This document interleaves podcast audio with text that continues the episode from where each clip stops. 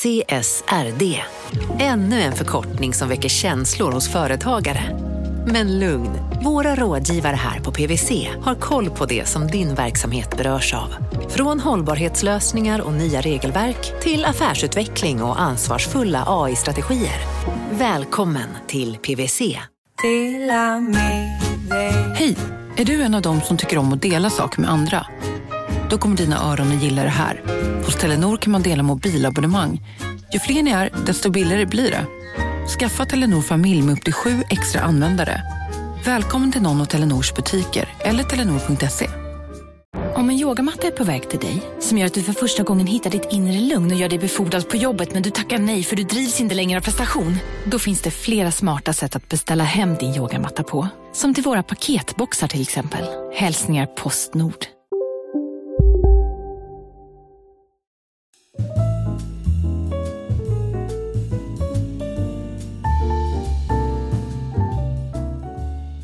Hej allihopa och hjärtligt välkomna in i 2019 vill vi på Kapitalet säga. Och med vi på Kapitalet så menar jag Gunnar Harjus och Jakob Bursell. Gott nytt år. Verkligen. Har du några nyårslöften Jakob? Alltså, jag jobbar inte riktigt med nyårslöften, men jag tänker nog att jag ska försöka bli bättre på det mesta. Liksom. Ja. Lite mer effektiv på jobbet, eh, kanske bara gå till jobbet istället för att ta bussen. ja. Um, lite smartare, bättre. Smartare och bättre. Ja. Det, är så, det är lågt ställda förväntningar. Ja. Eh, vad ska du göra i år? Ja, men jag har inte heller riktigt någon sån här tydlig, exakt den här grejen ska jag göra löfte liksom. Men liksom nästan alla nyårslöften som folk har, tänker jag, utgår liksom från en sak och det är vanor. Antingen vill man skapa en ny vana, typ så här, börja träna är väl det vanligaste. Mm, precis, eller som man sluta med en vana. Alltså sluta röka eller köra typ en vit månad eller något. Exakt, eller sluta äta godis varje dag. Och det här är ju såklart någonting som man liksom lättast kan applicera i sitt vanliga fritidsliv. Men det kan ju faktiskt också vara någonting som man vill göra på jobbet som har med vanor att göra som man liksom kan förbättra inför det här 2019, det här blanka arket vi har framför oss. Spännande känsla egentligen. Verkligen. Så jag, jag tänker liksom att vi försöker ta det här med vanor och föra in det på arbete på något sätt. Det här är ju ändå en podd om ekonomi. Det, det är inte så konstigt egentligen för att eh, det här med vanor är ganska allmängiltigt. Liksom. Det är vana som vana.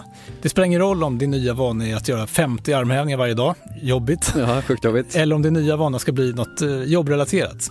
Alltså jag vet inte vad ni som lyssnar på det här har för vanor, men man kan ju tänka sig att man typ ska inleda varje dag med att göra en checklista som man sen ska beta av innan dagen är slut.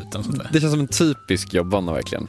Men grejen är i alla fall att oavsett vad vanan är så funkar det på eh, typ samma sätt. Och för att illustrera hur en vana funkar så har jag träffat en person som har skapat sig en vana.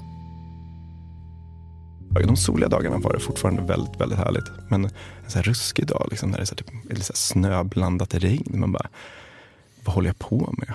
vad är det här för någonting? Det här är Oskar Henriksson och det han håller på med det är, håll i dig, att bada.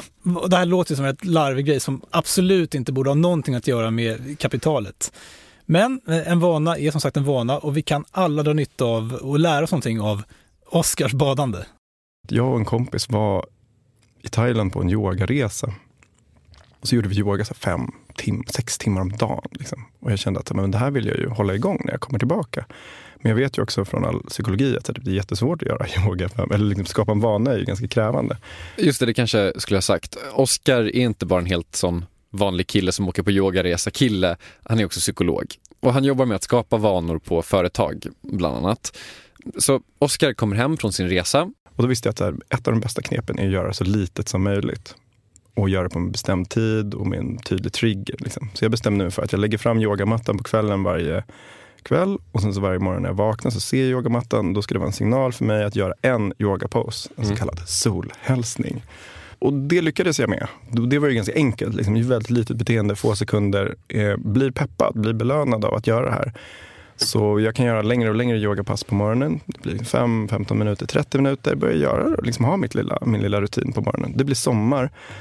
Då blir man ju ganska varm av att göra yoga, 30 minuter yoga på morgonen.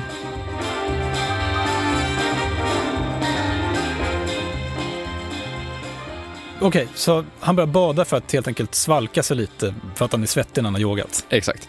Men parallellt med det här så har han, eftersom han är en psykolog som är intresserad av hur vanor funkar, han har liksom fört en loggbok över allting han har gjort under en vecka. Och sen har han liksom ringat in varje grej som han kände var meningsfull med ett hjärta eller en stjärna eller sådär. Vad Gulligt. Verkligen. Och det är också en vana i sig. Och så då ger man sig själv i uppgift att försöka maximera eller öka graden av meningsfull aktivitet nästa vecka. Alltså öka graden av, av hjärtan. Och då ser jag ju liksom när jag tittar tillbaka att så bara, ah, men jag gillar ju de här badstunderna. Det här är ju toppen. Liksom. Det här var ju en höjdpunkt varje dag. Varje Mm. dag jag badade var ju faktiskt en, en bra dag. Liksom. Det, var så här, det här var ju tydligen någonting som jag gillade. Liksom. Mm. Eh, så då blev det ju enkelt att ett tydligt sätt för mig att öka min mening i, i mitt liv var ju att bada oftare. Och då tänkte jag, men då kan jag ju försöka bada varje dag. Så Oscar, han börjar bada varje dag. Mm. Och genom sitt badande så lär han sig saker om hur en vana egentligen fungerar. Saker om hjärnans uppbyggnad och hur man kan hjälpa sig själv och när en vana egentligen har gått för långt. Ja, men det var ju någonstans där när det tog så här 45 minuter att slå hål på isen klockan fem på morgonen som man började tänka att så ja, men det tar 66 dagar att skapa en vana men 100 dagar att skapa ett tvångssyndrom.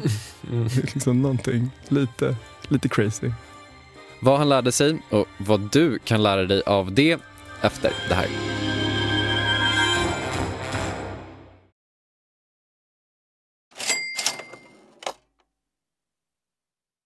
Vi sponsras av Storbrand Asset Management som ju förvaltar över 1000 miljarder norska kronor, bland annat för SPPs eh, många pensionssparare. För två år sedan så investerade Storbrand i drygt 60 tåg, alltså tågvagnar, eh, som rullar mellan London och Skottland. De leasar sedan de här tågvagnarna till tågoperatören som alltså kör tågen och säljer biljetter och sånt eh, med ett avtal på 27 år. Så britterna får nya fina tåg och Storbrands kunder, eh, däribland alltså SPPs pensionssparare, får en inflationsskyddad avkastning med låga risker under lång tid. Det här är ett av supermånga exempel på hur pensionskapitalet i växande omfattning bidrar till att bygga samhället och inte minst till att klara klimatmålen. Det behövs elproduktion, elnät, batteriparker, nya transportlösningar och allt möjligt. Bara i Europa antas investeringsbehovet för att klara klimatmålen uppgå till tusentals miljarder dollar. Och det här är ju pengar som ganska ofta saknas i statsbudgetarna. Däremot är det här pengar som pensionsbolagen kan vara med eh, och stoppa in, vilket ger pensionsspararna en fin avkastning under lång tid samtidigt som man är med och ställer om samhället. Vi har gjort ett helt avsnitt om det här eh, som man kan lyssna på. Det publiceras här i Kapitalet i mitten av maj. Ratta gärna in det om ni vill lära er mer om hur det här funkar. Men tack säger vi till Storbrand Asset Management som ju investerar i alla tänkbara tillgångslag, bland annat för pensionsbolaget SPP. Och tillsammans försöker ju vi, Storbrand och SPP, öka medvetenheten om hur pensionerna funkar och vilken roll pensionerna spelar i samhället och i ekonomin.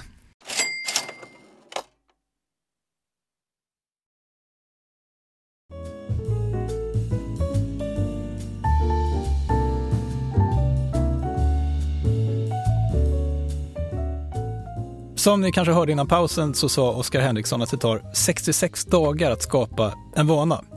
Och det kan vara sant, men det är inte riktigt så liksom, sant, sant. Eller det tar i alla fall inte alltid så lång tid. Det finns en, en forskare som heter Filippa Lalli.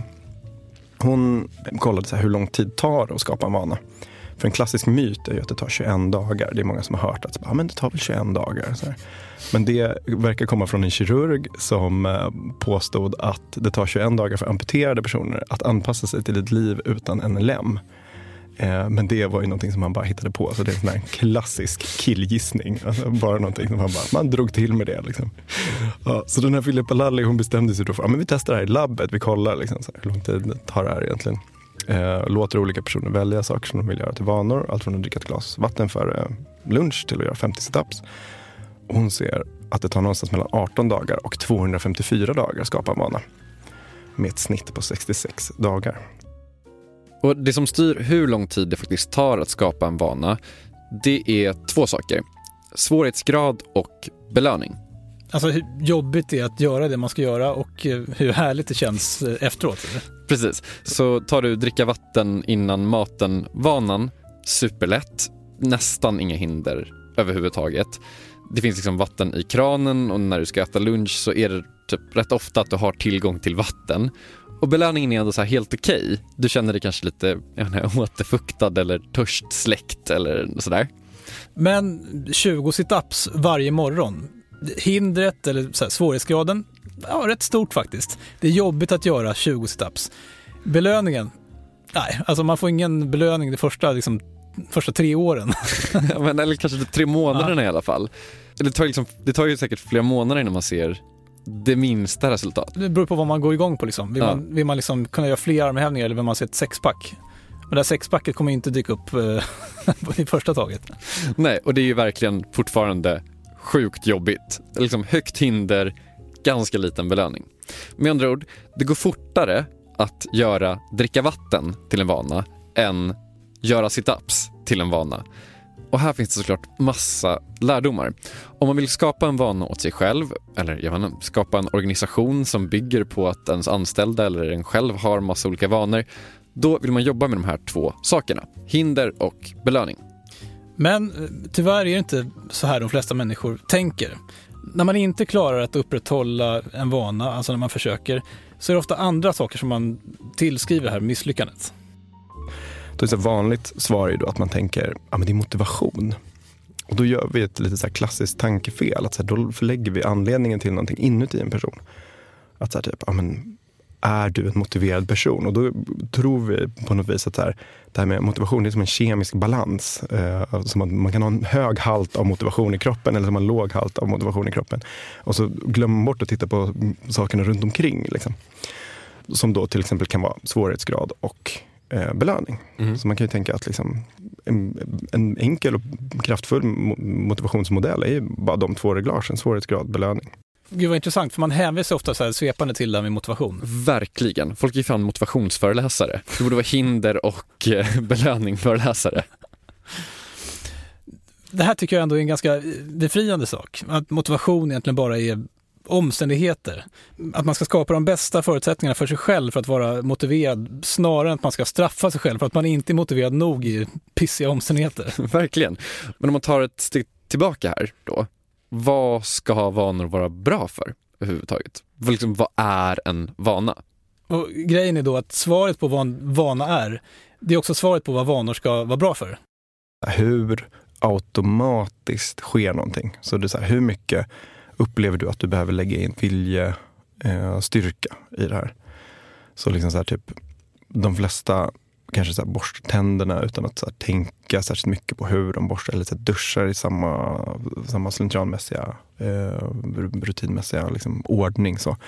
Eh, och då har det ju blivit en vana. Medan första gången du eh, approcherar någonting som, som en cykel eller en, en kickbike eller vad som helst så kanske du måste så här, tänka lite, bara, Åh, hur gör jag det här och, och så vidare. Och då eh, använder du mer, alltså om vi tänker också så här, in i hjärnan så vi kan ju tänka på hjärnan i, i tre delar.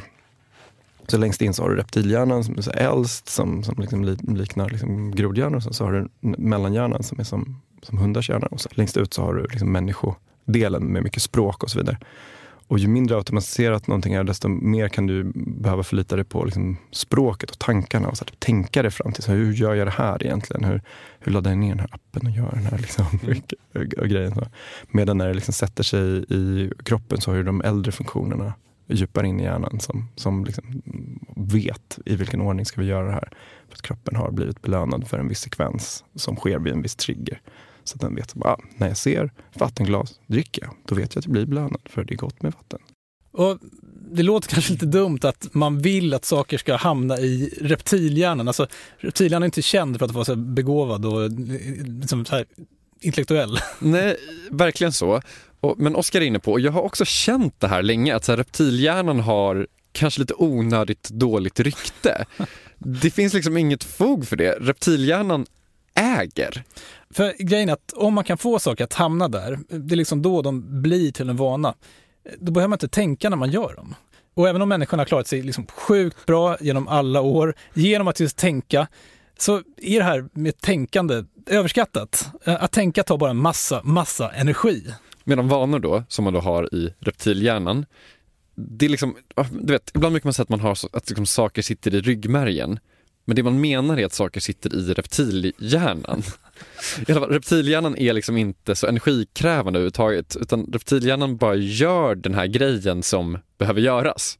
Och reptilhjärnan, den är så energisnål så att man behöver liksom inte ens göra grejen för att få belöningen till att börja med.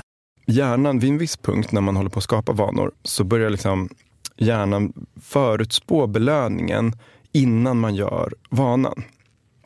Så kroppen har liksom lärt sig att men det här kommer bli kul. Och då berättar den för kroppen redan innan du gör saken att det här kommer bli kul. Vilket gör till exempel då att eh, personer som inte tränar kan ju vara väldigt så här, frågande till personer som tränar. Att bara, varför är ni sugna på att träna? Alltså, det här är helt obegripligt att du är så peppad, du längtar efter att träna. Alltså, de tycker att det här, det här är en bisarrt eh, upplevelse. Och så tänker de ju återigen då att det här är någonting med, med, med karaktär eller personlighet att, att göra. Men det handlar ju snarare då om att de har ju tränat så pass länge att kroppen har vant sig vid att gör jag det här så blir det kul. Om man, om man då inte tränar så kanske man ändå dricker öl. Eh, och då kan man lättare känna igen det här. För då är det egentligen så här, har du någon gång sett ett glas öl framför dig och känt det här kommer bli riktigt kul. Gud vad sugen jag är på den här ölen. Mm. Det kan du känna igen? Jag känner igen. Du känner igen? Jag är med. Ja. Och vad kroppen har lärt sig då, är att en gång tidigare när jag drack en öl så blev det roligt. Eh, saker hände i kroppen, jag blev belönad av det. Vilket gör att när kroppen ser ölen igen, då, den, då kickar den igång lite. Att här, berätta lite för belöningssystemet att Hörru, när du dricker den där, vet du vad som kommer hända då? De här sakerna kommer hända. Så jag kommer ge dig en liten försmak av det. Mm. Så att du jagar efter det här härliga. Så att kroppen liksom vill, vill hjälpa till lite så att du ska jaga efter belönande saker. Och visst, det är härligt att du känner ett pirr när du ser en öl, men det har man kanske ingen så särskild nytta av i typ arbetslivet, eller om du har ett nyårslöfte. Ja, så länge ditt nyårslöfte då inte är att dricka mer öl. Men det är samma mekanism för träning som det är för öl och det är samma mekanism med öl som det är för ja, vad som helst. Alltså typ någonting du vill göra på jobbet. Det enda man behöver göra är att sätta den här belöningen och se till att sänka hindret. Jag så personligen, innan jag träffade Oskar, kunde tänka typ så att det är ganska svårt att sätta en vana, det är svårt att liksom skapa en vana. Men då har man liksom inte tänkt på hur mycket av ens liv som redan består av vanor. Va, är det mycket? Det är så mycket. Det finns en studie som säger att ungefär 45 procent av allting som sker under en dag eh, sker på rutin. Och då tänker de så här att det är saker som sker vid, liksom, vid samma trigger varje dag. Som så här, typ att du kommer in i badrummet. Bara, ah, vad är det jag ska göra här? Ah, men jag ska borsta tänderna. Och så liksom händer det som en sekvens. Så precis som min, min sekvens med så här, se eh, yogamattan, göra en solhälsning, bli varm, eh, springa ner till vattnet, bada. Alltså, det är liksom hela tiden små, små, små kedjor som byggs, byggs upp. Och vi får ganska många sådana kedjor under en, eh, under en dag. Så hur går du till jobbet? Hur tar du dig tillbaka från jobbet? Hur hör du av dig till vänner och familj? Och de kan ske liksom väldigt så vid bestämda tidpunkter eller du ser någonting som triggar att just det, nu skulle jag göra det här. Liksom. Och det är ju verkligen de här sakerna som Oskar har använt sig av i sitt badande. Han lägger ut en yogamatta som trigger, han gör sin yoga, han blir varm och svettig, han går ner till vattnet, han badar och badar och badar och badar. Han badar faktiskt sjukt mycket. 66 dagar i sträck. Alltså snittet i Filippa Lallis studie. Mm. Eh, och det kändes ju som en milstolpe. Det kändes ju som, ja men lite så här, ja men det här är ett bra mål liksom. Uh, och det var ju extremt belönande för då kom ju så här, typ radion och, och liksom Södermalmsnytt kom, hamnade på omslaget av Södermalmsnytt. Det var ju superpeppande. Liksom. Mm. Så då, det var ju också väldigt belönande då om man ska använda den här modellen med låg svårighetsgrad och uh, hög belöning så för att fortsätta med en vana. Och efter de här 66 dagarna så gör du, då slutar du? Ja, men då, var jag, men då blev jag ju så peppad av all den här uppmärksamheten. Så jag tänkte, men, och, och det var ju inte supersvårt än så länge. Men sen så kändes det som att här, 254 dagar, det känns lite väl mycket att sätta nästa mål. Så från 66 till 254 var ju ändå ett hopp tycker jag. Så då satte jag målet 100 dagar. Alltså, ja, men jag avslutar på hundrade doppet. Det känns ändå så symboliskt. Liksom. Även om det inte hade någon koppling till någon studie. Så, så jag kämpar på. Och, ehm, och klarade faktiskt eh, 100 dagar. Och det, var, det klarade jag då första advent, eh, alltså 29 november. Bjuder in alla mina kompisar, jättemånga som så här, typ, är med och, och, och badar. Liksom, Alltså, jag tänker så här. Om du typ skapar en vana på jobbet, typ att du, Jakob, skulle börja varje arbetsdag med att läsa tre sidor i min radiobok Out on the Wire. Just liksom den grejen kommer du ha ganska svårt att få typ radion eller Södermalmsnytt att få komma och liksom skriva någonting om. Men jag tänker att knepet ändå är så här hyfsat allmängiltigt. Att det som Oscar har gjort är att han har, han har liksom identifierat vad som är hans belöning. Bekräftelse i det här fallet då. Så han lägger ut sitt badande på Instagram.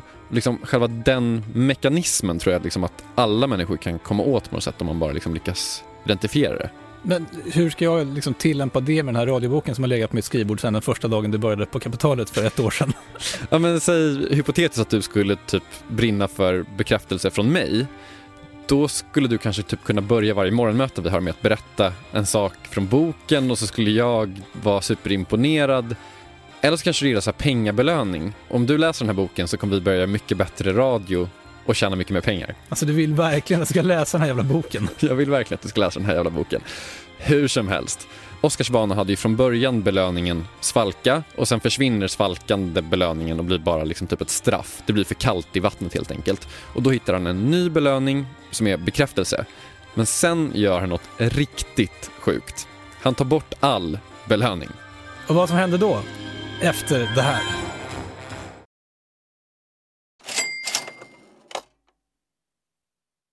Kapitalet sponsras av Master Exchange, plattformen där du som privatperson kan investera i låtar och får pengar varje gång de här låtarna spelas. Eh, vi berättade ju senast eh, om barnlåten Puff the Magic Dragon som noterades av Master Exchange under våren. Nu har utdelningen på den låten kommit, eller royaltyn som vi säger i musikbranschen. Eh, den ligger på drygt 12% i årstakt och det här är ju en avkastning som är helt okorrelerad till eh, börsen. Till och med Goldman Sachs har börjat skriva om just musik som investering eh, just ur det här perspektivet. Nu finns en möjlighet att investera i en ny låt. Eh, låten heter Boss Bitch och den är av Doja Cat som, alltså jag ska inte säga att jag är superdeep här men det är ändå en, en, person som jag vet om det är. En, en världskändis. Den här låten gav baserad på förra årets spelningar en avkastning på drygt 13% Master Exchange har just nu en väntelista på registreringar. Det, det, går lite för bra för dem kan man säga. Men skriver ni in kapitalet som promo code så kan ni runda kön och ansöka om andelar i låten Boss Bitch ändå. Om ni investerar helt vanliga pengar, det är inget krypto eller sånt där, så vill du investera i musik och få en avkastning som är helt okorrelerad med börsen och kanske inte minst för att det är kul att äga låtar, eh, så kan man gå in på masterexchange.com och använda kapitalet som promo code så går man alltså förbi kön. Kom ihåg dock att alla investeringar är förenade med risk, men vi säger stort, stort tack till Master Exchange. Kapitalet sponsras av Karla, Jakob. Ja, bilar igen. Ja, det är eh, härligt. På Karla kan man sälja sin elbil eh, på det gissningsvis smidigaste sättet i Sverige. Eh, Karla har ju ett nästan ett komiskt högt användarbetyg på Trustpilot. Mm. 4,8 av 5, vilket jag typ aldrig hört talas om. Nej, det är väldigt, väldigt högt. Eh, man knappar in lite info om bilen på sidan, sen får man en gratis värdering och ett bud. Accepterar du budet kommer Karla och hämtar upp bilen gratis och sätter in pengarna innan de kör iväg. Inget mer än så. Rätt fantastiskt. Nej, det är faktiskt ja. helt otroligt. Och eh, det kan bli ännu mer eh, otroligt än så. Eh, för att vi har nämligen en rabattkod som ger dig 2000 kronor extra för bilen. Så om du säljer din bil så får du två lax extra. Stämmer. Bara sådär. Eh, koden är Monopol och eh, den uppger du när du har värderat bilen och eh, pratat med Karlas inköpare. Koden är giltig till sista maj så att passa på om du går i säljartankar. Jag undrar om vi haft en kod som har gett två lax bara sådär någon gång. Nej. Det är helt otroligt. Man behöver en bil förvisso. Absolut, så det är inte, kanske inte bara sådär, men det är ändå 2000 kronor extra. Väldigt bra. Ja. Så sälj din elbil eller laddhybrid till Karla. Du får 2000 kronor extra med rabattkoden Monopol. Eh, hoppa in och kolla på karla.se. Karla Museet. Där kan man också köpa bilar ska jag tillägga. Verkligen. Vi säger stort tack till Karla. Oskar Henriksson har badat varje dag i 100 dagar i sträck. Det är mitt i vintern och han har gått på belöningen bekräftelse, eller alltså uppmärksamhet, länge. Men den 101 dagen så händer någonting sjukt. Alla hans vänner tror att han har badat för sista gången och det är liksom med hemlighetsfulla steg som Oskar tassar ner mot Årstaviken. så behöver jag inte, behöver inte säga det till någon. Så behöver jag inte ha den här sociala pressen att jag är liksom han som badar hela tiden. Utan jag har ju ändå avslutat. Så. Det tänker jag är ganska starkt att så här, um, Tänker du på det liksom ur experimentella termer också? Att så här, nu ska jag se hur jag reagerar på att inte få kicken, alltså den andra kicken. Utan bara alltså strippa ner det till vanekicken. Ja, men lite, lite så. Mest så tror jag att jag drevs av att inte ha social press. Mm. Eh, och att det liksom skulle vara något som jag gjorde för mig och inte liksom för någon annan. Men sen så var, blev jag också nyfiken. Så här, hur, hur uppmärksamhetssökande är jag egentligen? Alltså så här, typ, är det här liksom, sitter det här i, i kroppen nu? Gillar jag det här? Eller har det helt gått över till att jag bara vill ha liksom, likes och uppmuntran från, från vänner och media? Liksom. Alltså, så det, det, var absolut en, en nyfikenhet också. Uh, och märker ju att det är ju tuffare, när man inte får, eller, eller tuffare för mig, när jag inte får uppmärksamhet för det. Det var inte alls lika roligt. De ruskiga dagarna, de soliga dagarna var det fortfarande väldigt, väldigt härligt. Men en sån här ruskig dag, liksom, när det är så här, typ, så här snöblandat regn. Man bara, vad håller jag på med? vad är det här för någonting? Vi pausar Oscars badande lite nu och eh, vänder oss tillbaka till hur man kan använda sig av Oscars modeller och lärdomar i andra sammanhang. För en grej som vi var inne på innan, det är att det är liksom vanligt att inte bara vilja starta en vana, utan kanske att ta bort en vana. Sluta med någonting helt enkelt. Sluta kolla på YouTube på arbetstid, sluta käka godis, sluta röka, whatever. Eller tänk att du kanske är ny chef på ett eh, företag. Vem vet, du kanske börjar det här jobbet nu i januari. Du kommer på att ni borde ändra någonting på företaget. Och det du vill göra är kanske inte att starta en ny vana, utan kanske ändra på någonting som redan finns på plats. Och det, det är här man hela tiden måste tänka i termer av konkurrerande beteenden. Så om vi tänker att ehm, eh, ett visst beteende för dig, säg sitta i soffan och titta på tv, har en viss svårighetsgrad, låg, eh, och en viss belöning, kanske hög. Eh, och sen så har vi ett konkurrerande beteende som är att gå till eh, utegymmet. Så här, högre svårighetsgrad, lägre belöning eventuellt. Då kommer vi hela tiden, vid varje situation som du liksom varelse fattar ett beslut, så kommer de här vägas mot varandra. Och ofta så kommer ju, liksom, eller liksom på något vänster, så kommer ju den som är lättare och mer belönande vinna. Så, så i ett exempel, så här, om man ska ändra en vana, då är det ju helt avgörande kring så här, men hur eh, står sig svårighetsgraderna mot varandra och hur står sig belöningen mot, mot varandra. Och det är också de två reglar som, som jag skulle liksom ändra på om man till exempel ska ändra vanor i en organisation. För där kan det ju, ibland så har man ju den här, den här floskeln att här, förändring är alltid svårt. Det är en så klassisk organisationsgrej som man säger. Oj, oj, organisationsförändring, det är svårt. Liksom. Det är jobbigt. Eller så förändring är alltid jobbigt. Men då missar man ju eh, den här teoretiska modellen om svårighetsgrad och belöning. För du skulle inte ha någonting emot att få 100 000 kronor av mig, misstänker jag. Nej, nej, visst. Det skulle vara härligt. Ja. Och det är en förändring. Ja. Det är en förändring. Du kanske skulle förändra hela din vecka. Du skulle göra massa andra längre saker. Längre än så va? Kanske, kanske längre än så. Du skulle kunna påverka massa saker. ja, Okej, okay, men det, det, det, är en förändring som inte kanske skulle vara särskilt påfrestande för mig, helt ärligt. Exakt, och då eh, fattar vi ju det om vi tänker att ah, men varför? Jo, för att det är låg svårighetsgrad och hög belöning. Men ofta så säger man att förändring är svårt för att ah, men du kanske inför en ny process eller en ny strategi eller liknande som jämfört med den gamla processen som du är van vid så är det ju klart att svårighetsgraden är högre och belöningen är initialt lägre. Men jobbar du med de två reglagen, så här, hur gör vi den nya strategin mer belönande och hur gör vi den nya strategin väldigt, väldigt enkel att komma in i? Till exempel genom att bryta ner den i mindre steg, ta det liksom successivt mm, och så vidare. Visa på nyttan, massa saker. Då kan det ju till och med vara så väldigt, väldigt positivt. Och De här sakerna, de är många företag sjukt dåliga på. Jag minns till exempel att jag jobbade på café för typ 100 år sedan. Alltså inte på tidningen café, men utan på ett café. Och när jag började där så hade man samma typ av trasor till allting. Det här är en superliten grej, jag fattar det. Men liksom, jag tycker ändå det var ett helt okej illustrerande exempel. Vi hade samma trasor till allt. Vi torkade bord och liksom hela kaféet och allting. Och det var superchill. Och sen en dag så fick vi en ny chef och det första hon gjorde var att byta ut alla trasor.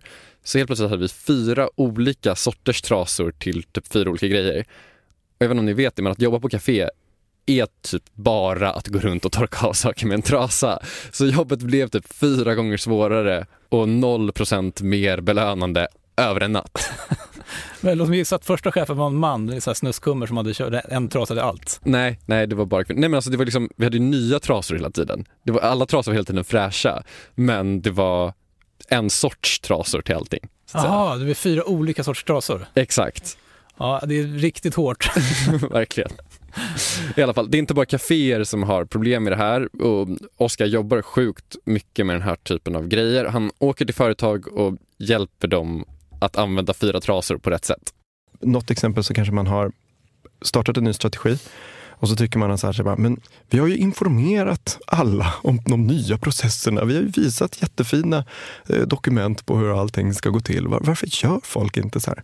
Och så får vi det här problemet att så här, men vi lär oss inte så mycket av abstrakt information som man kan önska sig. Det tilltalar inte liksom äldre delar av hjärnan utan vi måste jobba med svårighetsgraden och, och belöningen. Bara, Är det belönande att följa de här nya sakerna? Så då går vi in och så, så hjälper vi till. att så här, Hur kan vi göra den här nya strategin härlig, trevlig och, och, och belönande att få funka? Eller om vi ska liksom förbättra resultatet på en medarbetare. Hur bryter man ner någonting så abstrakt till någonting som blir väldigt, väldigt hanterbart, litet, dagligt, alltså någonting som vi kan göra liksom, hela tiden. Så.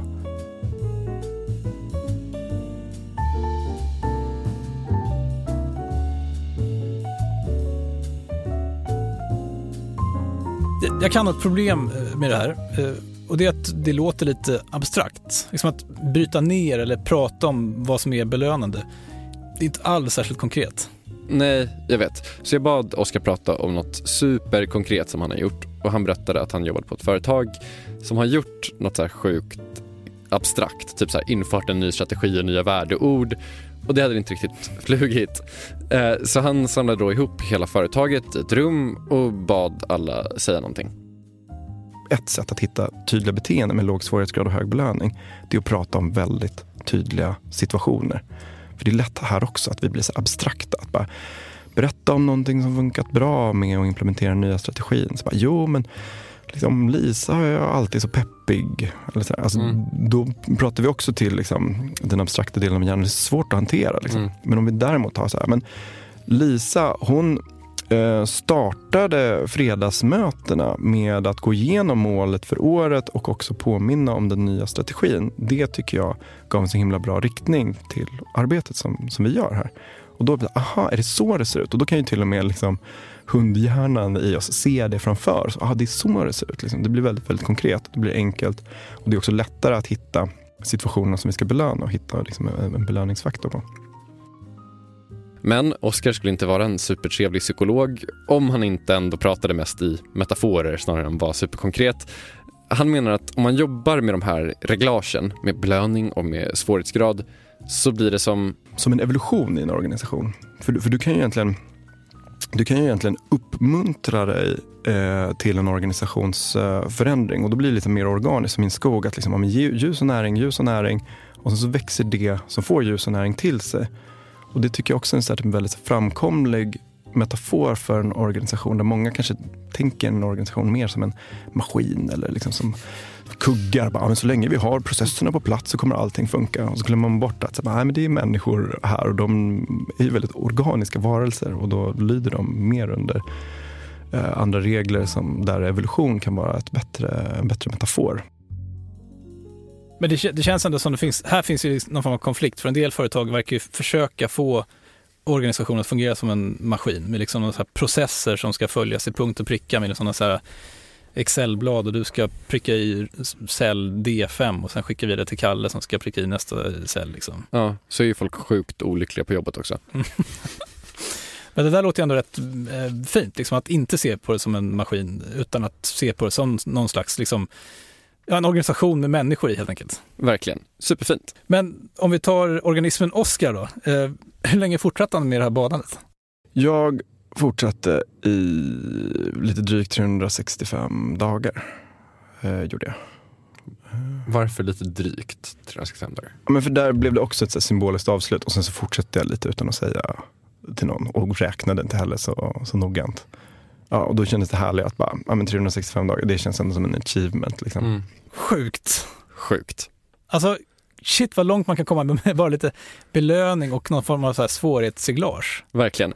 Jag berättade om en eh, misslyckad vana som jag har försökt med, som är just att göra sit-ups och armhävningar varje morgon.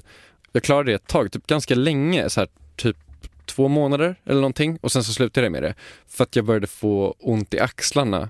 Jag kände att jag var tvungen att värma upp innan för att så här, typ, ja, men, minska skaderisken eller någonting. Och då helt plötsligt var det här ett helt oöverstigligt berg som jag absolut inte skulle kunna ta mig över. Så då slutade jag. Och då pekade han på att jag har liksom skapat ett nytt hinder för mig själv. Samma belöning, men helt plötsligt så är svårighetsgraden mycket större. Men var det så att du liksom missade en morgon? Ja, och det heter the what the hell effect. Och eh, det är att man skapar sig en, eh, en ursäkt. Nu har jag slutat med det, då kan jag sluta. Och då får man försöka typ öka belöningen på något sätt eller minska svårighetsgraden. Att så här, okej, okay, men jag har slutat med det här nu, men då kanske det räcker att göra fem armhävningar den här morgonen och sen försöker man liksom starta om vanan. Men jag kan relatera till de här armhävningarna. Jag, hade också... vi har ju bara liksom så här, vi går igenom misslyckade vanor vi har. Jag hade försökt, alltså, nyligen nu efter sommaren att jag skulle jag hinner ju aldrig träna, men tänkte att det bästa sättet att liksom röra på sig lite är att ja, typ träna fem minuter varje kväll innan man går och lägger sig. Mm. Alltså, bättre än ingenting. Mm. När du väl har gjort det, missat en gång, då, tänk, då tänker man verkligen, då är på något sätt priset för att missa en gång till har ju fallit alltså enormt mycket. Ja, verkligen. Och när du har missat två gånger, alltså då kan du ju liksom bara lägga ner allting. Inte riktigt, det tog kanske det tog, tog kanske två veckor innan jag liksom hade tappat den vanan skulle jag säga. Mm. Men försök starta upp den nu, igen då, när du vet allt det här. Och det viktigaste av allt är att du inte ska tänka att det har med din motivation att göra. Och, det, och jag tycker att det som är fint också är att har man de här psykologiska teorierna så blir väldigt mycket av världen mer begripligt medan om, om du skulle då ha en, en alternativ teori om hur världen funkar som till exempel är att det här har med en kemisk balans i din kropp som heter motivation att göra. Mm. Då skulle du eh, klaga på dig själv den här dagen och var så här, gud varför är jag en sån där omotiverad person som inte klarar av en så enkel sak som att göra fem situps? Och den förklaringsmodellen av världen skulle liksom inte nödvändigtvis vara så hjälpsam för dig att få den här beteendeförändringen att hålla i sig. Eh, så jag tycker att det är ett ganska fint sätt eh, och vetenskapligt grundat sätt att förstå sig själv och andra och hur världen funkar. Liksom. Ja, vi hoppas att eh, de här tipsen från Oskar Henriksson kommer hjälpa er att hitta på några riktigt produktiva och effektiva vanor 2019. Eller att ni kan sluta med någonting som ni inte vill hålla på med längre. Verkligen. Och var inte heller för eh, hårda mot er själva, utan ändra förutsättningarna till eh, er fördel. En förutsättning som ni kan ändra till er fördel vad det gäller liksom livet i stort, det är att börja följa oss på Instagram. Där heter vi att eh, kapitalet. Vi är tillbaka igen nästa vecka. Hej då. Hej då.